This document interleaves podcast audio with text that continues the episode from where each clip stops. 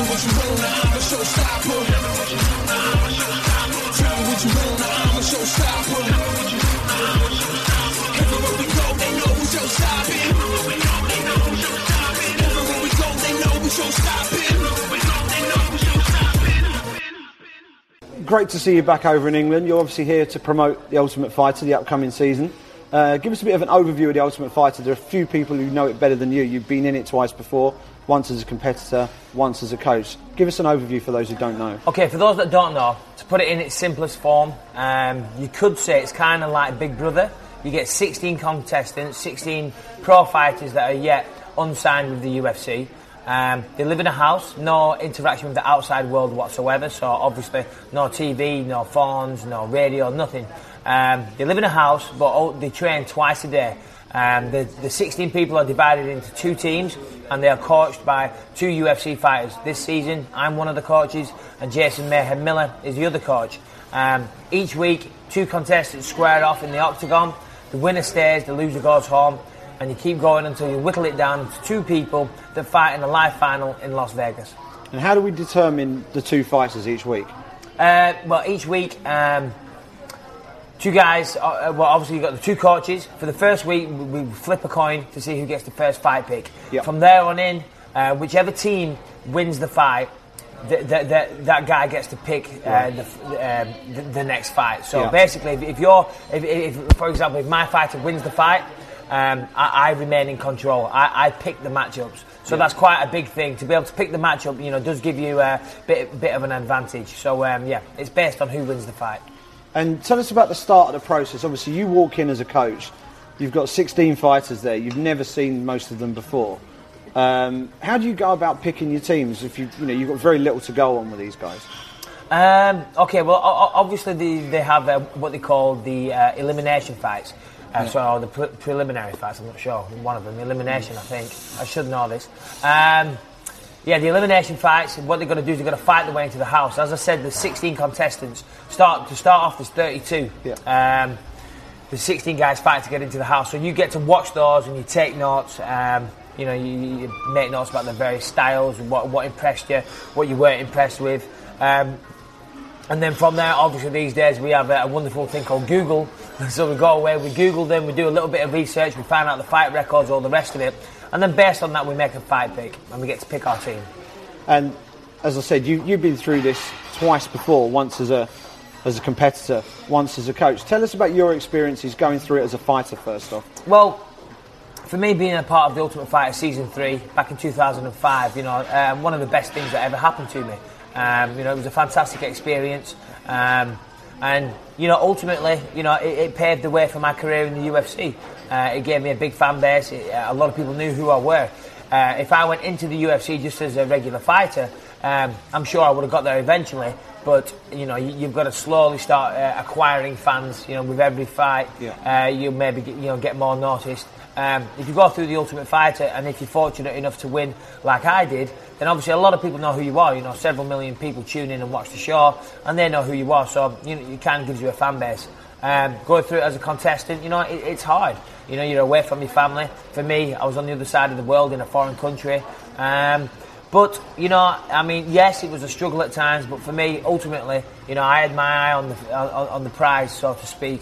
Uh, I was there for one reason, one reason only, to win the show and be in the UFC. So although you know it has its downfalls, for me, you know, it was a fantastic opportunity. excellent. And as you say, everybody knows who you are now. You're one of the most famous fighters, probably the most famous fighter in the UK. Very, very well known over in the States, known globally through your fights in the UFC. Jason Mayhem Miller's coming in. People who haven't seen him fight outside of the UFC might not know as much about Jason Mayhem Miller. Sure. T- tell us a bit about him. Yeah, Jason Mayhem Miller. Um, as you said, um, for hardcore MMA fans, they know who he is. He's been around the fight game for a long, long time. Uh, he's fought uh, all over the world, not, notably uh, had a lot of fights in Japan. Um, he's a fantastic fighter. He really is. He's very unorthodox. He's a little bit crazy. He's, uh, I think he's, he's, he's crazy in real life. He's crazy in the ring. He's a bit of a crazy character, um, but he's, he's very, very good. He's very good on the ground. His submission game is very good.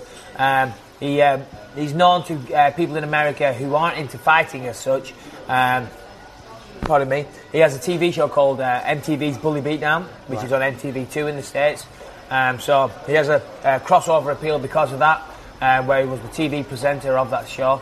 Um, so yeah, he, he's quite a well-known character. As I said, he, he's known more as a personality because of the TV show, but the fact is, is um, he's a real fighter.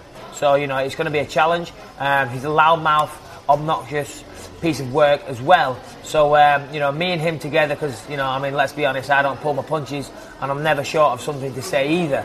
So uh, the two of us together as coaches on this season. Um, made for entertaining viewing. You know, there's definitely ups and downs. There's definitely um, a lot of arguments. There's um, you know heated discussions.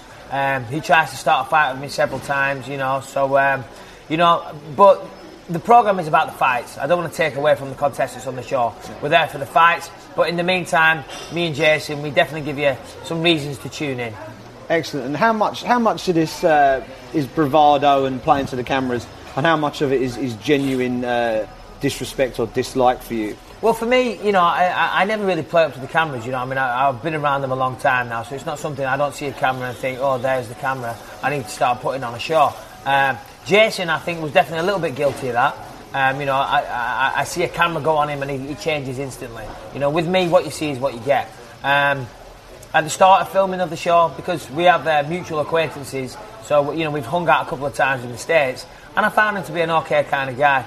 Um, as filming started, you know, first couple of days he was okay, but once the competition got underway and um, you know the fight started happening, you know, we, we the, the, our relationship quickly deteriorated, and uh, yeah, you know, I mean, I'm looking forward to fighting that guy now. He, he, uh, he pushed a few buttons, and uh, I managed to restrain myself and, and, and not lose my cool. But uh, December 3rd, I'm looking to fighting him and putting him in his place.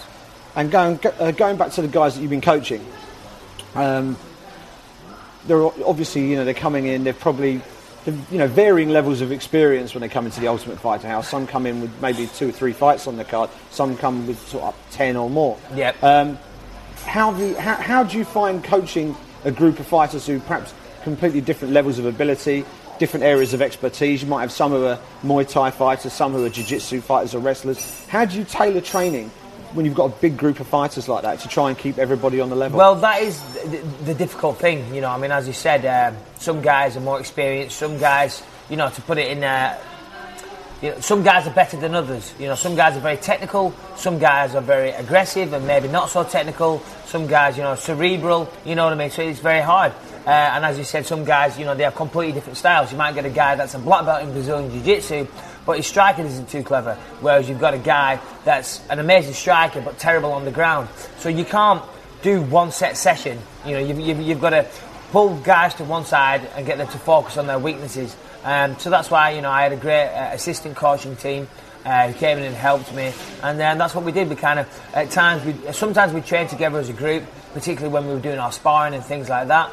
Uh, but other times we'd break it up into little sections. You know, I'd say, right, you guys, you go with Brady, who was uh, my assistant coach for Jiu Jitsu. Other times I'd say, you go do wrestling. I'd say, you guys come with me and we'll do some pads and work on boxing. So you just got to break it up and tailor to their individual needs. And this is a you know this is a TV show. This is an entertainment show. But the fighting is absolutely real, isn't it? There's no messing around here. Uh, and, and you know, for people who are maybe watching this show for the first time, uh, give them give them a, a brief outline of mixed martial arts as a sport. They might understand boxing. They will have seen professional wrestling, um, and they probably see UFC somewhere between the two. Sure. Um, well, first and foremost, you know, um, you're right. There is, you, you know, you could say boxing and wrestling, and it is somewhere between the two. But I quickly point out this is absolutely real. There is no no choreography. Uh, every punch, kick, slam, knee, every move you see is real and thrown with bad intentions. Um, the sport, uh, obviously mixed martial arts, is fought over three five-minute rounds. You can punch, kick, knee, elbow. You can use wrestling. Basically, basically, it encompasses boxing, jiu-jitsu, wrestling, kickboxing, taekwondo, and any other fighting martial art um, that is um, deemed as useful in a real-life fighting situation. Um, obviously, as I said, fought over three five-minute rounds. You can win by knockout, TKO, submission, or uh, judge's decision. Um, it's a very safe sport, you know. Don't get me wrong, it's not for the faint-hearted. Um, you know, it's definitely a real-life combat situation but um, you know it, it is statistically much more safer than boxing. There's never been a death or a serious injury in the sport. That said, as I said, people get knocked out, people get dropped, people get their arms sometimes hurt. You know what I mean? So um, you know it, it's very very exciting. And looking forward for you personally, uh, you know, the middleweight division, it's it's pretty stacked with, with, with great fighters. Where do you see your standing within the middleweight division right now? Um, and how do you see yourself progressing? Obviously, you've got Miller next. Sure. Uh, right, okay, well, I mean, to answer your question, where do I see myself? I see myself right up there as, as one of the top contenders for the belt right now. Uh, I've only really lost one fight at middleweight, and that was a long time ago now. Since then, I've been on a good run. I've uh, had some impressive victories, and uh, I, I, feel like I'm ready to challenge for the title. Anderson Silva, he's the champ, um, and you know, rightly so regarded as one of the, you know, well, probably the best pound for pound fighter on the planet right now, probably the most dominant fighter in the history of the sport. Um, they're saying that he's cleaned out the middleweight division. You know that upsets me a little bit. I don't think he's, you know, he hasn't cleaned everyone out. We haven't fought. Uh, I want to fight him. Obviously, I've got to fight Miller. Um, hopefully, do the business on December third at the live final of the Ultimate Fighter. And um, you know, if I do that and I do it in style, and the powers that be, i.e. the top brass at the UFC, they see me fit for a title shot. Hopefully, I'll get that, and uh, I'll take it to him. Brilliant. And Miller was uh, a replacement coach on Yep. uh, TUF. It was going to be uh, Chael Sonnen, I understand. Sure. Um, that was a fight that, that excited a lot of people. That, Yeah, you know, yeah, the yeah.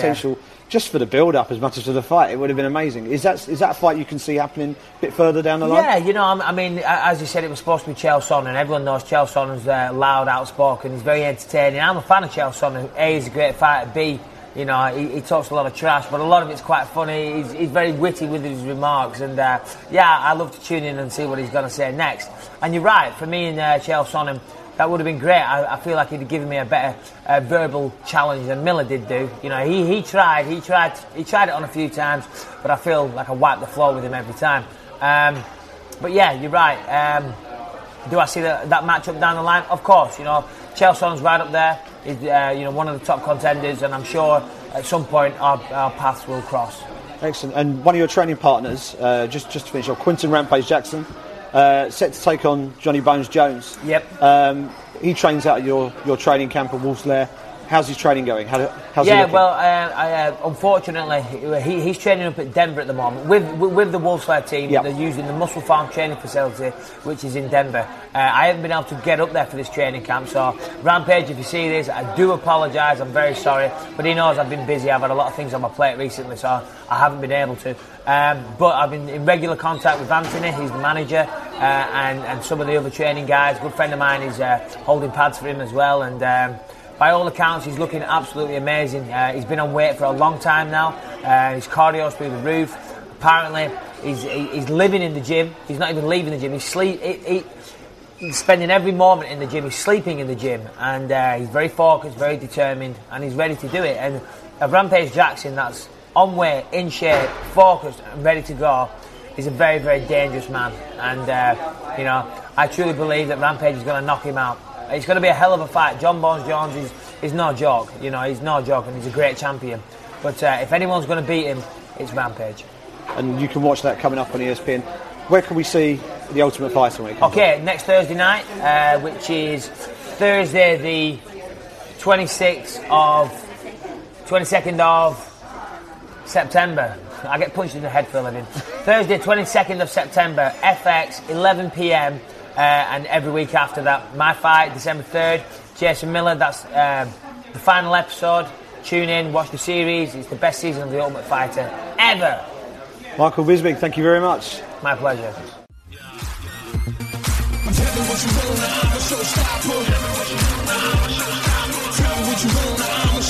Tell me